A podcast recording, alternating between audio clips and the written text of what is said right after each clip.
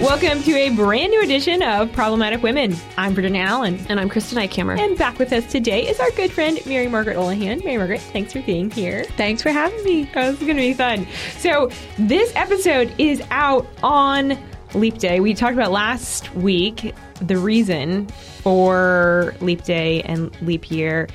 And we all, Sarah and Lauren and I, I had to look it up what it actually was. But since we actually have a scientist with us today in, in Kristen, Kristen, remind us why do we do this every four years? Why do we have this random extra Yeah. day in February? No, thank you for calling me a scientist. Yes. That's going to make my dad in proud. my book, you are a scientist. um, and it's really just the orbit of the Earth. It actually, if you go off of how long it takes the Earth to go around the sun, it's 365.25 days. So instead of having a quarter of a day, I honestly don't even know what that would look like. We just tack it on to one year every four years. So Fascinating. Mm. So I'm willing to bet, as styles come and go, that by the next leap year in four years, the mob wife aesthetic will be long gone and will be a thing of, oh, a past, of the hope past. not. But right now, it's having a moment as fashion trends come and go. So you all can't can't see us right now, but we all decided to wear our coats today that are somewhat mob wife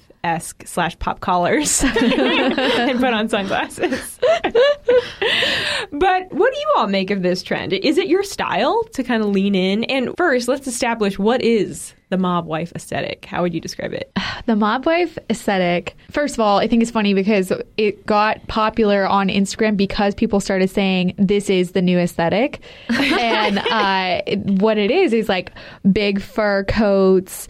Uh, aggressive makeup, lots of bling, potentially on the tacky side, honestly, and I love it. I am here for it. I love to dress like this. It does kind of feel like dress up to me. There's It this part does. where it's like, oh, I feel like a five year old girl being like, oh, don't I look cute? It was so Yeah. fun getting dressed this morning. But I think for for what I've seen out there, it's black, black, black texture, and then a print, like a bold print. Ah, like So, the animal print. yes. yeah, cheetah. Or really any any animal print, but like different textures. Yeah. Which honestly is kind of how I dress a lot of the time, anyways. So I Yeah. felt You've like just been you've been doing it since before it was cool, Mary. I Margaret. have Virginia. We shared an office for a long time. You know. I've seen you. no, you have a very classy but also bold, striking look, which plays well. Thank you very it's, much. Um, a look that doesn't die. It's kind of you know, classic. And I've tweeted about the mob wife aesthetic maybe like once, and of course my some of my male followers were in my replies like, "Oh, do you want to be a mob wife and like get beat up by your husband?" And we're being like all like very taking it very seriously, but. I think it's funny because we definitely do glorify this mobster mafia side Yeah. of things, and I am happy too. I love The Godfather. I love any kind of um, Boston mob movie. I'm here for it. So, mob wife, yes, please, thank you, any day. I think there's a fascination with it, right? Like it's an interesting point in history. Obviously, the mob is, I think, smaller than it used to be, but it's still around. Like it's Yeah. still very much so. we could exists. still be mob wives. Well, no, Mary Margaret, we're not going to do that. I still have hope for us, Virginia. Oh, oh dear. well, before we derail even further, uh, put your fur coats on and let's go ahead dive into today's show. Kristen, what do we have queued up? For sure. Up on today's Problematic Women, the transgender movement has ruined the bodies and lives of many young people. We pull back the curtain today on how this has happened, and we explain the true costs of an open border. And as always, we'll be crowning our Problematic Woman of the Week. Each week on Problematic Women, we sort through the news to find those stories that are of particular interest to conservative leaning or problematic women, those whose views and opinions are often excluded by those on the so called feminist left. If you are a problematic woman or just someone who supports strong, independent women, please consider supporting us by leaving a review or rating on Apple Podcasts or wherever you listen and encouraging others to subscribe. It really does make a difference. All right, let's get to it.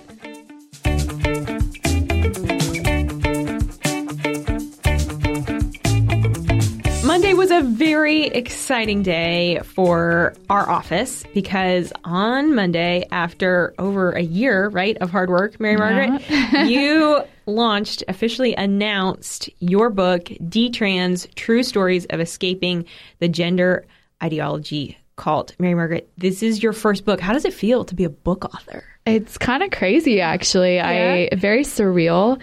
I've always loved writing, and I've been a little nerd about reading and writing ever since I was a little kid. And my sisters joked to me because we love Little Women, and in it, Jo says, "I'm an author." and so uh, when I got home from work on Monday, my sister Teresa was like, "You're an author."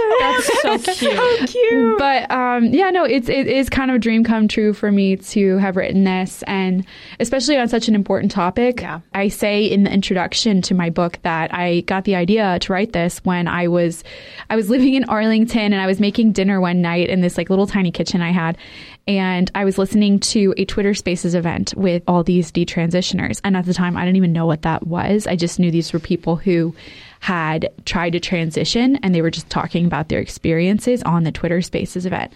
And so I'm literally like making myself chicken listening to these people. And I couldn't tell who whether they were male or female in some cases because their voices mm-hmm. sounded so mm-hmm. different.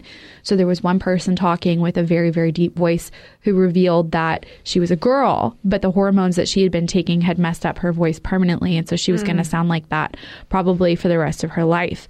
And I was listening to these people talking about their experiences and how the hormones had wreaked havoc on their body and on their emotions and even mentally what it had done to them. And this was in, I want to say 2020 or 2021. And I thought, oh my gosh, this is going to be huge. Yeah. And it has been, and more and more detransitioners have spoken up. And so I'm so grateful to the people in my book who talked to me for so many hours over and over all of last year to help me write this book and to share their stories because they're so important. And that's that Chloe, Prisha, Luca, Abel, Helena, all these individuals that I talk to, their stories are real. They're not made up. It's not fictional. It's not, you know, right wing conspiracy theories. It happened to them. Yeah. And and they're really important. Well, and it's been fascinating for me because I've gotten to see sort of little windows into your writing process uh, because we share an office.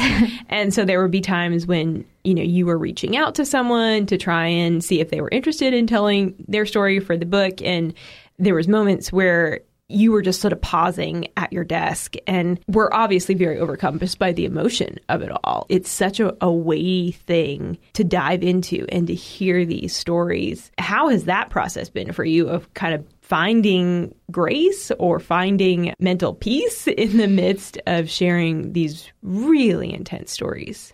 Yeah, that's what. Thank you for asking that. That's it ha- was hard, and you know, I think that what what really helped me was that their stories were the experiences that they had lived. Yeah. So it might be hard to hear, but also they had literally lived through every single mm-hmm. one of these agonizing or traumatic moments. And it was an honor to have them share them with me. And in some cases, you know, they would become choked up on their end and become emotional, and I would as well. And I, I remember last summer I was finishing the book at my parents' house and I was in the, in the dining room and I have a lot of siblings. So I would tell them like you can't come in here because they're younger and this is like very serious topic. And so I would finish an interview with someone and think, "Oh my gosh, like I cannot believe this happened to them." And I was like so emotionally drained. And I would leave the dining room and it would just be like my family, like happy and kind of silly. And I was like, wow, I, I'm so incredibly blessed. So it was emotionally draining experience, but I think their stories are so important. And my hope is that people can read the book and think, oh, this isn't some, you know, this isn't someone saying why I should think a certain way. This is literally just facts and stories. And Yeah. I formed an opinion about this based on their real lived experiences rather than what she's trying to tell me. Yeah. So I want to give a quick warning and disclaimer to our audience because I would like us to. I, I don't want to give too much away because people need to buy the book and read it, which it's available for pre-order now and officially out May 28th. 28th. Yeah. Okay. Get it wherever books are sold. I think it's important though to get into some of the details of what someone's body goes through when they mm-hmm. transition and detransition.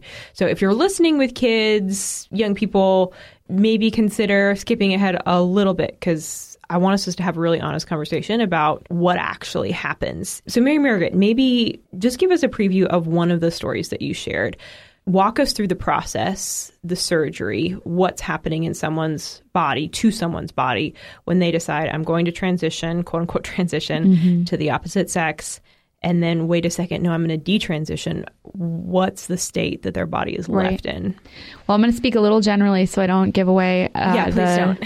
Give give too much away because I think we're we're doing an official book launch media tour in May, um, which is exciting. Exciting. but problematic women gets the scoop. Yeah. Uh, so, yeah, when what often happens, and I'll, I'll just speak a little generally here. Let's say that uh, your daughter decided that she believed that she was actually a boy. She would probably have gotten this idea from social media. She may have been spending a lot of time online and seeing pictures of other girls uh, who are very very beautiful or you know you'll anything on instagram we see nowadays the women are very sexy. They have amazing bodies. They are perfectly flat stomachs but the most curvy you know figure and everything looks perfect and unattainable. And perhaps your daughter has been exposed to pornography and seen that women are treated very very aggressively and violently in pornography and she may be afraid of being treated in that way and think that okay this is this is what sex is and this is very scary to me and I don't want any part in that. That combined with these images of women online she might be thinking oh my gosh I can't live up to that. Mm-hmm. That's the unattainable for me and that's scary and I don't want it. And so with that she might look around and think okay well what is there for me? What what should I be trying to be? Where can I fit in? Where can I be unique and if you do any kind of searching for that kind of identity online, what you will be told is, "Oh, you don't fit in. You feel like you're not a woman or you're you don't like those body standards." Well, guess what? You might actually be a boy. And maybe you just are sad because you've been a boy this whole time and you didn't know it. And so, if that girl, if your your hypothetical daughter uh, has your permission or doesn't have your permission, she can embark on her own gender journey. Where at school, therapists will affirm her, teachers will affirm her, unless she's at a very specific school where teachers are committed to not doing that kind of thing without parental consent, or committed to not doing that kind of thing in general. And what happens when you begin taking hormones for a girl, for example, she'll begin taking testosterone. And we get into this very uh, intensely in my book, but it changes you physically and it also changes you emotionally. A lo- bunch of the girls that I spoke with could not cry when they were on testosterone. Are you serious? They couldn't cry. And they described not being able to cry as this like intense physical experience where like they would know that they needed to cry, nothing would happen. Mm. That's crazy. and they described it as this scary very intense like moment of like needing release there and, and it wouldn't come. And it messes oh, testosterone messes with your voice. Some of these girls couldn't scream anymore still can't scream anymore. One girl can't sing or she couldn't sing. She's slightly regaining her ability to sing. Okay. physically you grow a lot more body hair and you know it is like alarming. You also lose hair so you know more body hair less hair head hair your bones change your muscles change. You get a lot more thick up mm-hmm. top i would say. Body composition kind of changes. And then unfortunately the girls who undergo a sex so-called sex reassignment surgery typically will get their breasts removed in a double mastectomy. And that is something really sad and horrific that we get into in the book. I especially made sure to talk to these young women about their last moments before they went under, what their experience was like, who took them to surgery, whether they talked to the surgeons at all. And, and you know, I really wanted people to be able to picture themselves in their shoes Yeah. as in these last moments. And I'm talking about girls a lot because this is a phenomenon we're seeing more with young women. Mm-hmm. But of course, we do talk about young men in the book as well, particularly Abel Garcia, who is a detransitioner, and a few others. But Abel, we really focus on his story. And Abel did not undergo bottom surgery, thankfully, but many men who identify as women and are trying to go all the way will get bottom surgery, which is incredibly graphic and incredibly painful and invasive, where not to be too graphic, but their penis is basically removed and the tissue from that organ is used to construct a fake vagina. And obviously, this can't actually be accomplished. It is not a biological reality, and things don't work Yeah. but they're told that they will potentially maybe and they're given instructions on how to make things work and how to like keep things functioning and it is a horrible horrible sad lie that these men are being sold and living with And my friend Brandon Showalter has actually done a lot of work on this topic where he'll describe in really graphic terms exactly what these men are living with when they undergo this surgery. And it it is unfathomable. And it is it is living agony. And my heart goes out to them that they're being sold this lie. So, you know, this this we went down a very intense path here for a second, but I think that something that I've learned from many of the people that I've spoken with is these transition procedures are sold to people as this will make you happier, this will make your life easier. And that could not be further from the truth. Mm-hmm. You have medical bills until the day you die. It literally hooks you up to the medical system for the rest of your life often, you know, with the hormones that you're getting delivered every couple weeks or so, and then with the impacts of the surgery, that's pain that you're living in for a long time. Some of these girls still have open wounds from their double mastectomies uh, that still are leaking things. Mm-hmm. And and I'm sorry to be disgusting there, but like that that is reality. a reality. Yeah. So they all shared with me that they deeply regret what happened and they feel betrayed by the medical community mm. for telling them that this would make them happier and for telling their parents that this was the alternative to suicide for them because that's what parents are told. Do you want a dead daughter or a living son? And of what parent is going to hear that and think, "Oh my gosh, I want a daughter." Like no, yeah. no one thinks that. Mm-hmm. So the the hope is that people will read these stories and understand that they're being lied to.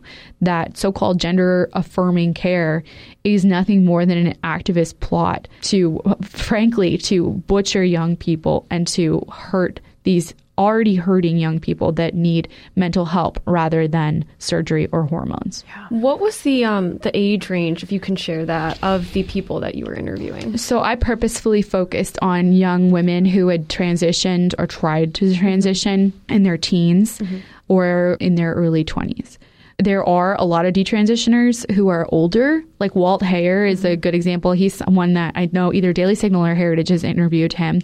Um, and he does amazing work. He's a man who a long time ago thought that he was a woman and tried to transition and underwent surgery and I believe like facial reconstruction and different things to try and look like a woman.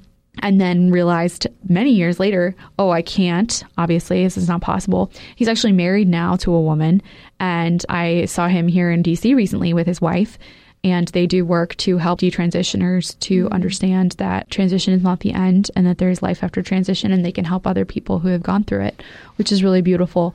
But Walt is from a different generation of detransitioners. Mm-hmm. And I thought that it was important to focus on the young people who have been going through this lately mm-hmm. in the mm-hmm. age of the internet and therapists, very, mm-hmm. very woke therapists, teachers. This is a phenomenon that is very much accentuated by the past decade or so of woke policies and woke medicine. And so that was my focus.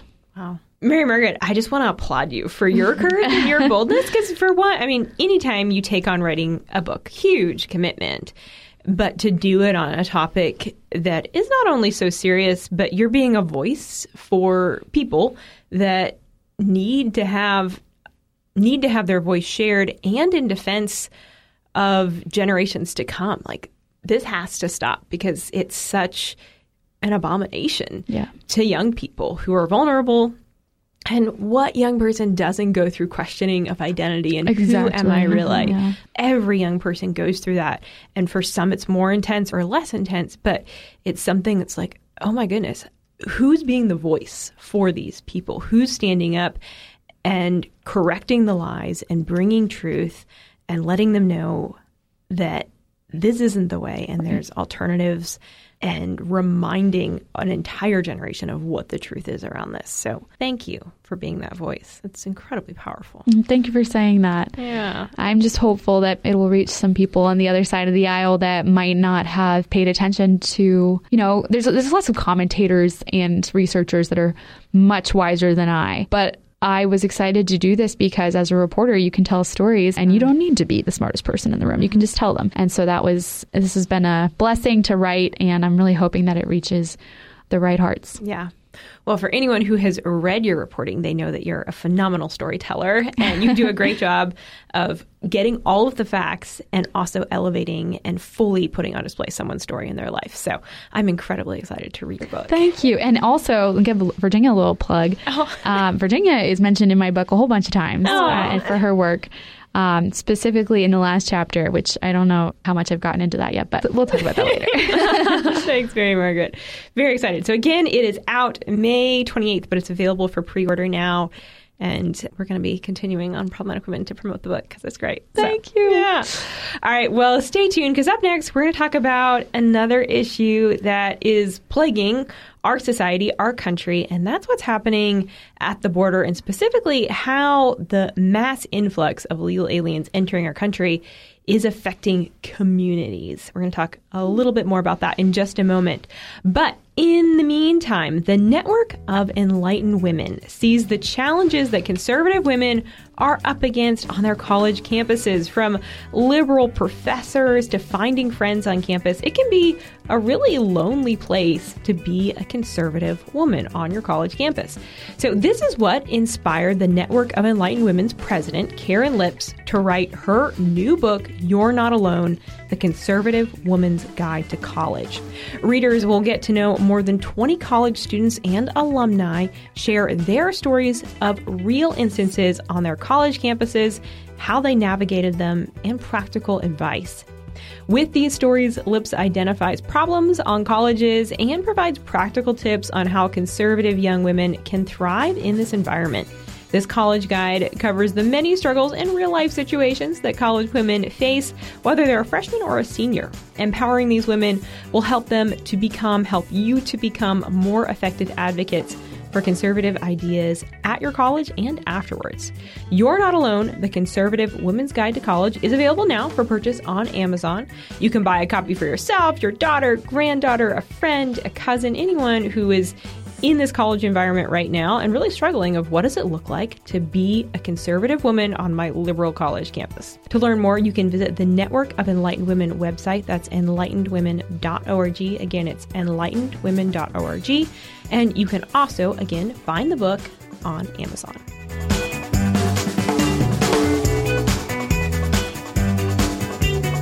All right. Well, another another topic that's just going to get everyone all excited and happy. we started happy. That's why Yeah. we start happy so that then we can depress everyone. we'll post a nice photo on Instagram. It'll be fine. Keep yeah, it on. Yeah. Stay hopeful, guys. There is hope. Um, but I, I'm sure y'all have heard this before. Every state is a border state, and this could not be more true with the story that I found. The state of Massachusetts actually was just exposed for budgeting around $64 a day per migrant in food costs. So if you do the math, that's approximately $448 a week. And I don't know about your grocery bills. Mine have definitely gone up with inflation, as I'm sure everyone's Yes. have. But that's a little more than what I'm paying every week, like significantly so. Significantly, yep. Yep. And if you look actually on, I don't remember what website exactly, but if you go online, look up average income, there is a go- .gov that says a family with children, and it breaks it down by number of children. And a, a family with seven children can spend in the low 300s, but the average cost of consumers is higher 200s, like 270, I think I saw. A week for food? 270 a week for food. Yes, thank you. Units. That was something I was terrible at in biology and chemistry.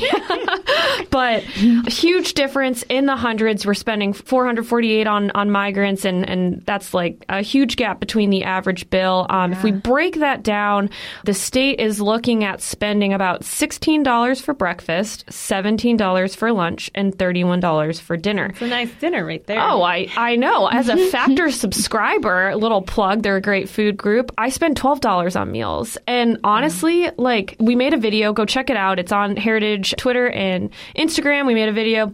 You'll see the kind of tangible look at a grocery shopping cart in Costco. It, it was hard to fill because $448, that's like almost half a thousand dollars. Like, that's almost, Yeah. that's a car payment in some cases. For real, yeah. Like, I'm just thinking of all the things that could cost that much. I think you, it's insane. Spending that every single week on one illegal alien's One. food, food budget in Massachusetts. And I think they said they had about 20,000. So do the math. I can't right now, but that's a lot of money. a lot of money. a lot of taxpayer yeah, dollars. exactly. Taxpayer dollars. But yeah, no, it's insane. I don't know if you guys had that amount of money. I did kind of a little analysis and went, you know, online. Didn't actually order any of this because, like I said, girls on a budget. But um, if you go to Starbucks with $16, you can get a bacon sausage and egg wrap, a birthday cake cake pop, and a pistachio latte with that $16. Starting the morning off strong I mean, right there. That sounds like a, a birthday breakfast, honestly. you could get a 10 count at Chick fil A, the Chick fil A minis with a side of Mm. hash brown and coffee. Uh, let's say you're not much of a breakfast person. You can go out for lunch and get a chicken bowl with guac from Chipotle. I, I like, I'm going to do this one day and film it so everyone can see. but you can get chicken sandwich, large fry, large drink, a cookie, and a small mac and cheese from Chick fil A for 17 bucks and dinner. Um, That I'm not thirty-one sure. dollar budget for dinner. I'm not sure where you guys would spend it, but where I would go is the Cheesecake Factory. and, and I would Fair. get a chicken marsala, and you got just enough for a drink. So, Wow. lots of options. Yeah. Oh my gosh, who is doing this on the reg? Because I'm certainly not. It's insane. It's, insane. It's Yeah. completely insane. And I, it just shows. Thanks, Kristen, for breaking this down because I think we hear it's costing taxpayers so much money when you have these mass influxes of literally thousands of illegal aliens entering cities, specifically sanctuary cities. These are leftist run cities. But then to actually see the breakdown of wait a second, you mean my tax dollars are going to give an illegal alien $64 a day on food when, like, right now at the grocery store, I spend about $64 a week, give Yeah. or take, on what I'm actually spending at the grocery store, not eating out, but grocery store. Like, and they're getting that every day? Wait, what? it kind of shows you how messed up the government contract world is because it's all that's also part of the problem, right? Like government contracts cause prices to increase because the government is an unlimited money making machine to anyone that's pitching to them. Right. Uh, I saw that at Space a lot and you know, good for them for figuring out that model, but I mean, not really because the taxpayer and all of those people are, are on the hook for paying it. Right. No, it makes me angry thinking about, you know, I grew up with a lot of big families. They budget so much to make sure that, like, you know, they might have like 10 kids and they'll have spaghetti a lot because they want to make sure they can make ends meet. And so, you know, their kids are eating spaghetti and meat sauce a couple nights a week, which is, I personally think is good, but uh, Love it. Not everybody likes it. right Yeah. and, and and those families are struggling to make ends meet and making different sacrifices and then meanwhile we're giving migrants this much money every single day to pay for like this is like a, a rich young white girl's diet basically Privileged, a if you will. privileged young white girl's diet yeah and and your starbucks breakdown made me laugh too but seriously for $17 for lunch you could go to any nice restaurant Yeah. and have like a, a good meal Oh yeah, Yeah. absolutely. Well, major shout out to Breitbart for breaking this and mm-hmm. actually doing the digging to find it. And I think we owe so much to those investigative reporters that are pulling back the curtain on this and saying, okay, this actually isn't a political issue. This is just no matter who you are, you look at this and like, this isn't sustainable.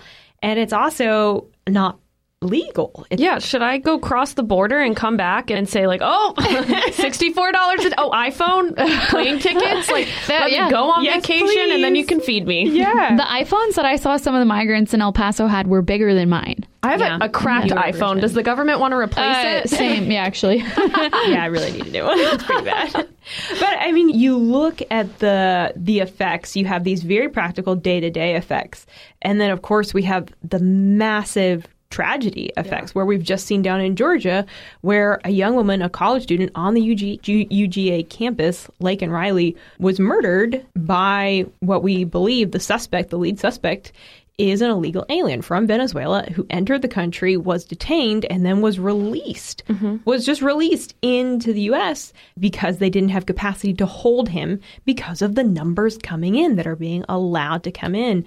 And unless something changes, this problem isn't getting resolved. We're going to keep seeing these tragic effects. Yeah, I mean, Georgia's just yet another example of how every state is a border state. Yeah. And what's particularly scary to me is I went to school an hour away from there. Yeah. Like, I ran on running paths similar to what Laken probably ran on. And Oh, she's a 22 year old, right? 22 year old nursing student.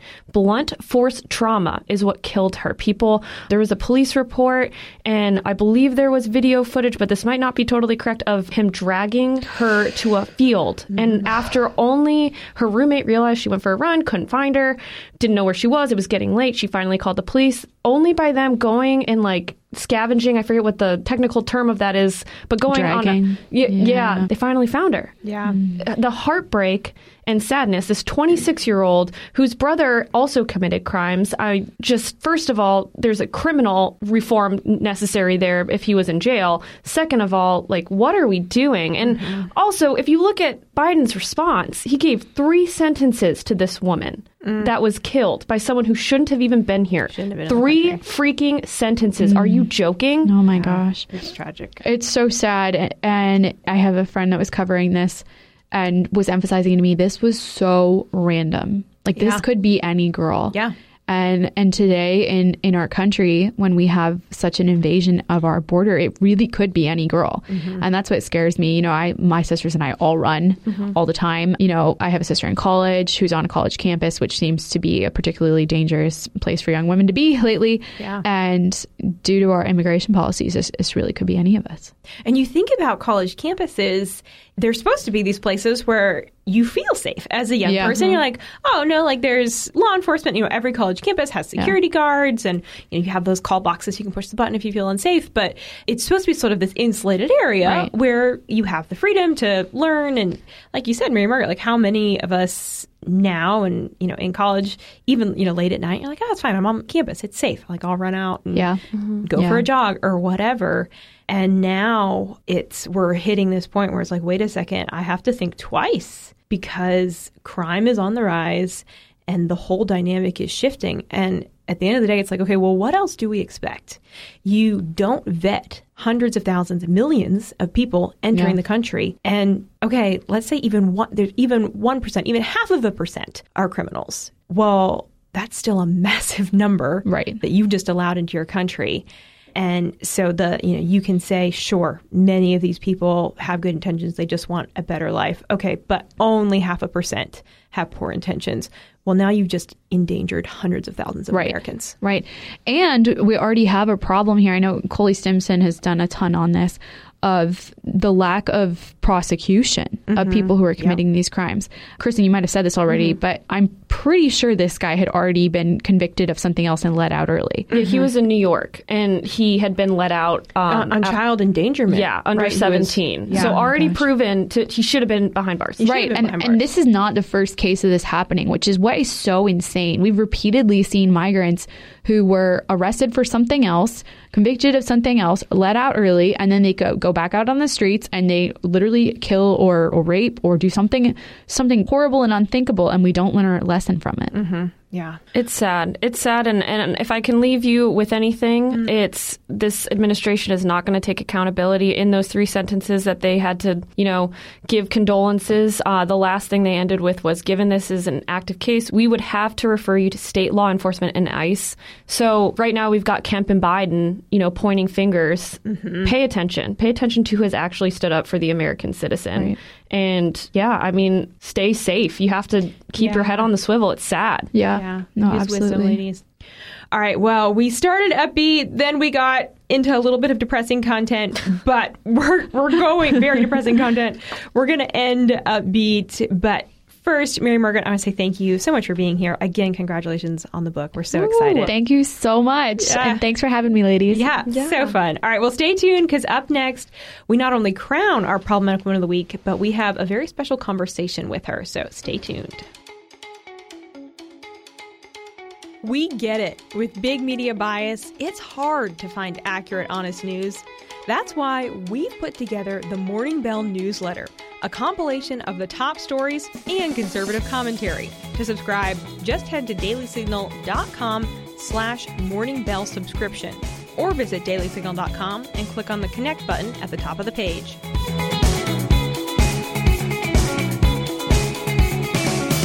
Now it is that time once again, our favorite time of the week here on the show. Time to crown our problematic woman of the week. And the crown goes to Elizabeth Tabish. aka Mary Magdalene from The Chosen. So, uh, if you've listened to the show before, you'll know I'm a big fan of The Chosen. I drive everyone a little bit crazy with my like, you should watch it. It's so great. But Mary Magdalene, the role of Mary Magdalene, played by Elizabeth Tabish, is honestly one of the characters that really got me hooked on the show. She does a phenomenal job portraying this beautiful character that we know of in the Bible and the uniqueness of her story and what she goes through and her relationship with Jesus is just absolutely stunning. And so I was so excited that yesterday I actually got to sit down for an interview with Elizabeth to hear about what it's like to portray this character from the Bible and bring her story to life, what it's like to be a woman walking around with 13 other men, Jesus and the 12 disciples, and just what this experience has been like for her personally. So, without further ado, let's go ahead and roll that conversation with Elizabeth Tabish from The Chosen in this exclusive Problematic Women interview. Well, Elizabeth, thank you so much for joining the show today. It's an absolute joy to have you with us. Thank you so much. I'm excited to be here. I would love to hear from you what your first thoughts were when you first learned I'm going to be playing the role of Mary Magdalene in this show called The Chosen. What were you thinking at that point? at that point, it was not the show we know it is today. um, at that point, it was, you know, uh, pretty much a web series. It was going to okay. be released on an app, and we were only uh, slated to to shoot four of the episodes for season one. I don't even think the last four episodes had been written yet either. So it was just, it felt more like a pilot, you know, mm-hmm. like this pilot few episodes. And it was in the middle of nowhere, Texas. And, you know, it was, it was just a new project. And I, I, I, as an actor in Austin at that time, it was really familiar. It was like, you know, you, you, you always get these auditions, you usually film a, a pilot and it, it rarely, if ever gets picked up. Um, so I tried to like keep my hopes in check for it. And it was also during a time in my life where I was uh, trying to quit acting. I, I just was not very mm. successful. So I was like, I need to, to do something more practical. So it was sort of like the last audition that I was going to do. And when I got the scripts for the audition, I think that's when I knew I was like, this is different. There's hmm. something really special about this. The way it was written, the fact that it even opened up uh, the whole series on a woman's story and the way it's done was so clever and so honest and relatable. I just thought, I'm like, this does not seem like a typical story about Jesus. You know, the way it's being told, it's really relatable, really human. And so I, I knew from the writing, I'm like, this is different. And mm-hmm. then, you know, you get on set and you're hoping it's going to be, you know, great. And it ended up just like every step along the way just kind of exceeded my expectations. And, you know, yeah. so when I booked it, I was, I was thrilled and, and very excited to get to work on something so unique. Yeah. When did it become clear, okay, this is going past four episodes. We are in this for all seven seasons. Oh. And I am in this for all seven seasons. It was such a gradual change over time because at first it was, you know, it was crowdfunded. So we were relying and waiting on how how our audience was reacting and and if they would donate or if they would invest and over time, you know, we finally got those last four episodes of season 1. We we did that and so we had a complete season. And then it was kind of slow for a little bit. I think it was like a year and a half and COVID hit. And so we were, I, I just thought I was like, well, it's going to be a long time since, and, until we get to come back. And you know, I, I kind of accepted the fact that like it was a really cool season and that's what it was. Mm-hmm. And then sort of out of nowhere, we, we picked back up uh, for season two and, and then you know that was that was wonderful we had a new location and it was like just slowly growing the cast was growing and then I think it was during season three where, you know, we had a new set in Goshen, uh, not in Goshen, in um, Midlothian, Texas. Mm-hmm. And um, it felt like we had like a new home, you know? And so it felt, and we had a studio stage and uh, it felt like we were becoming established as as uh, an entity and and then you know you never know what happens like things keep changing things have changed so much I, I i feel like when i found out about the come and see foundation and seeing how they were helping the the production expand and and translate into all different languages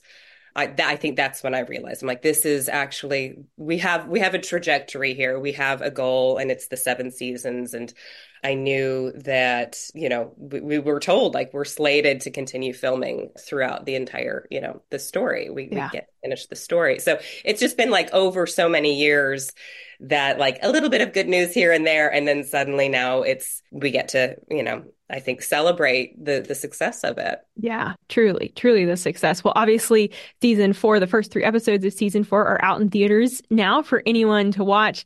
And it's been so fun to watch the character of Mary Magdalene just progress and change over the past three episodes and then first three of season four. And it's been fun to see you and your role bloom and blossom.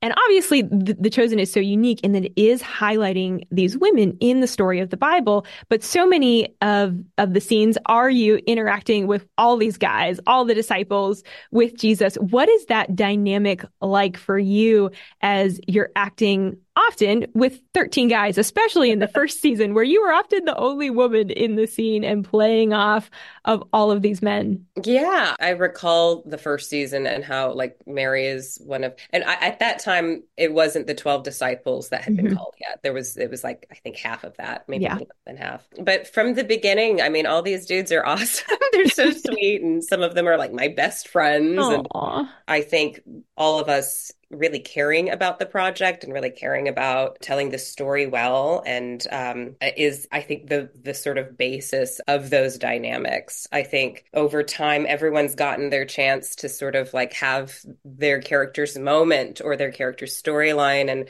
it's so they're all such uniquely gifted actors.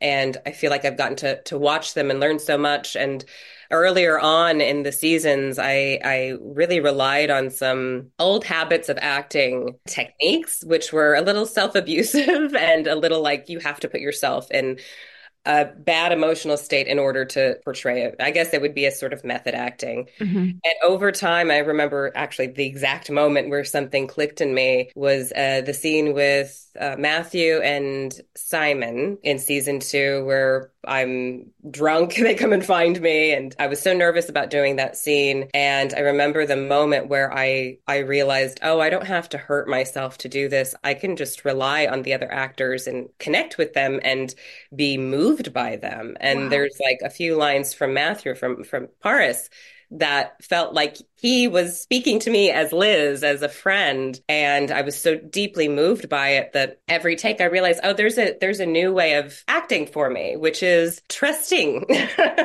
Instead of having to rely too much on myself, it's trusting on one God and the situation that, that it's going to unfold the way it's meant to unfold. And I'm going to react the way I'm supposed to react but also these wonderful actors who are so present and so there and so generous with their focus that I can just sort of like lean into that and trust that and really allow myself to be surprised with each take, with each moment. And so it's working with a lot of them, Jonathan too. Oh my goodness. Like it's really, I think, pushed me out of my comfort zone as an actor and into a space of more spontaneity and I think more fun and more trust. That's so neat. That's yeah. really special to discover. So yeah. in that process, as you're figuring out, okay, how do I portray this historical biblical role of Mary Magdalene? What has that looked like for you? How much are you working with the director, with Dallas Jenkins to say, okay, I think Mary would have acted this way in this situation versus you have liberty to sort of shape that on your own, working with the writers and so forth? There has been, I think, from the beginning a, a real trust in the writers. They know these stories so well and they have such a heart for these characters that I knew that even if there were some scenes where I'm like, I don't quite feel this, I knew that maybe they needed to happen for mm-hmm. the overarching story for Mary.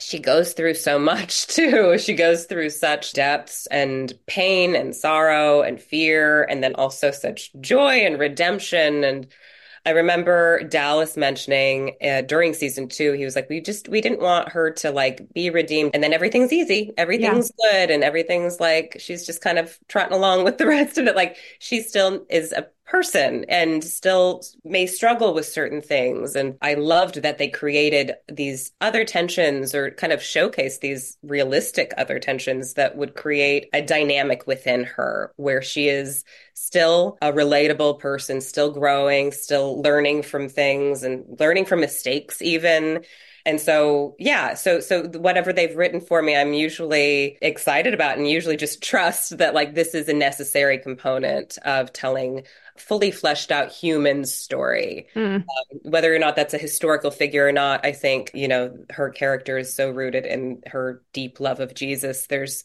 there's always that to to lean on. Yeah. That's yeah. certainly been my favorite part of watching The Chosen is you see yourself in the characters. Like, oh, I can relate to that. You're human. You're not these almost like angels living on earth. Like, no, these or, are yeah, these saints and like you, you know, the the stained glass or statues. They're yeah, yeah. Well, we've heard that a lot lot of of people are like, I, I see myself in this character. They're also, you know, they're we meet them before they are before they meet Jesus. You know, we meet them before they are transformed and changed and growing and learning. So course they're going to be relatable. yeah, you know? of course. Have you had a favorite scene or episode that you filmed so far? Oh, there's so many. It's so hard. I, I feel like I feel like there were a number of scenes in season two that uh, that were really pivotal for me and and sort mm-hmm. of life changing, or at least perspective changing, which is life changing. And one of them is is that scene with Paras and Shahar. The other one is with Jesus, uh, with Jonathan when we're in the tent, and I come back and have this sort of reconciliation that is so sweet. At that time, too, I was like, I don't think I'm good enough to play this character. Mostly like a good enough actor to play this character. And so it was hearing those words felt very relieving. And, you know, you just have to start with your heart. And so I've kind of used that as my like my starting place for this show. I love, oh my goodness, and I can't even talk about it, the details, but there's a scene, a sequence of scenes in episode seven of season four that mm. I'm so thrilled about getting to do. It was a beautiful scene with a really one of my favorite actors and one of my favorite characters. And i can't share any details about it but but we got to do something really different. And we got to kind of look at things from a different perspective even within our characters so it was it was it was a yeah it was lovely. I can't wait for people to see it. Oh so i can't wait for that. talk about it Next yes. oh i can't wait. How does mary magdalene how does her character evolve even more in season four would you say? Obviously not giving any spoilers. yep. Sure. Yeah. You know, season three, we see this sort of tail end of her holding on to shame from her past. Yeah. And Tamar kind of calls her out. She's like, Jesus forgave you. You need to forgive yourself. And so we see this sort of gradual shift in her near the end of season three. So when we pick up in season four, I think she's like, she's getting, getting there, you know, she's, I think very more, at least more confident in her place in the group. And she feels like she belongs. And those doubts are sort of have been silenced. And so there's less tension within her, I think, which allows her now to kind of be an observer and watch what's occurring around her and be there for the people that are going through maybe grief or pain for the first time because she's already experienced a lot of that sort of pain. I think she has a unique perspective that she can share with others of, you know, a sense of patience with things and maybe even just accepting the mystery of of all of it of life and of death and of grief and that there is there's a reason behind things that we don't always get to understand from our you know li- limited perspective. So i think her pain from her past has really it's allowed her to be, I think, a good friend and, and really be there for yeah. other people that are going through it this season. Yeah. yeah. so beautiful. Well, Elizabeth, thank you both for joining today yeah. and thank you for your role. You are a big part of how I got stuck on The Chosen oh. in that scene in season one when Jesus calls your name. And I remember watching that and sitting on my bed and just crying. So it's like, oh, that's what the Lord has done for me is call my mm. name and just like the resonation of like, oh, yes, this is this is a show I want to be invested in because it is practical and it's showing real world what Jesus does in our own lives. So, thank you. Thank you. Thank you for sharing that. That's so beautiful to hear. Thank you. Well, with that, that is going to do it for this week's edition of Problematic Women. I hope you guys enjoyed that conversation. I had so much fun talking with Elizabeth, and I hope you enjoyed what she had to say.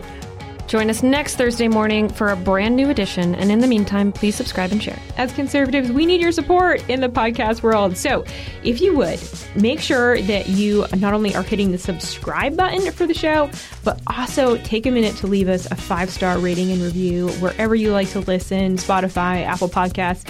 It means a lot to us. It helps the show elevate so that we can reach even more listeners. Thank you to everyone who's already taken the time to do that. It only takes a few minutes and it really does mean a lot.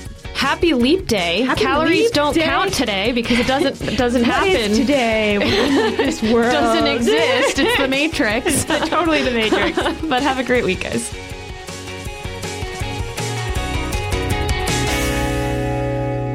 Problematic Women is brought to you by more than half a million members of the Heritage Foundation. It is a product of the Daily Signal produced by Lauren Evans and Virginia Allen. And be sure to follow Problematic Women on Instagram. We produce Problematic Women in remembrance of our dear friend and former co host, Bre Payton.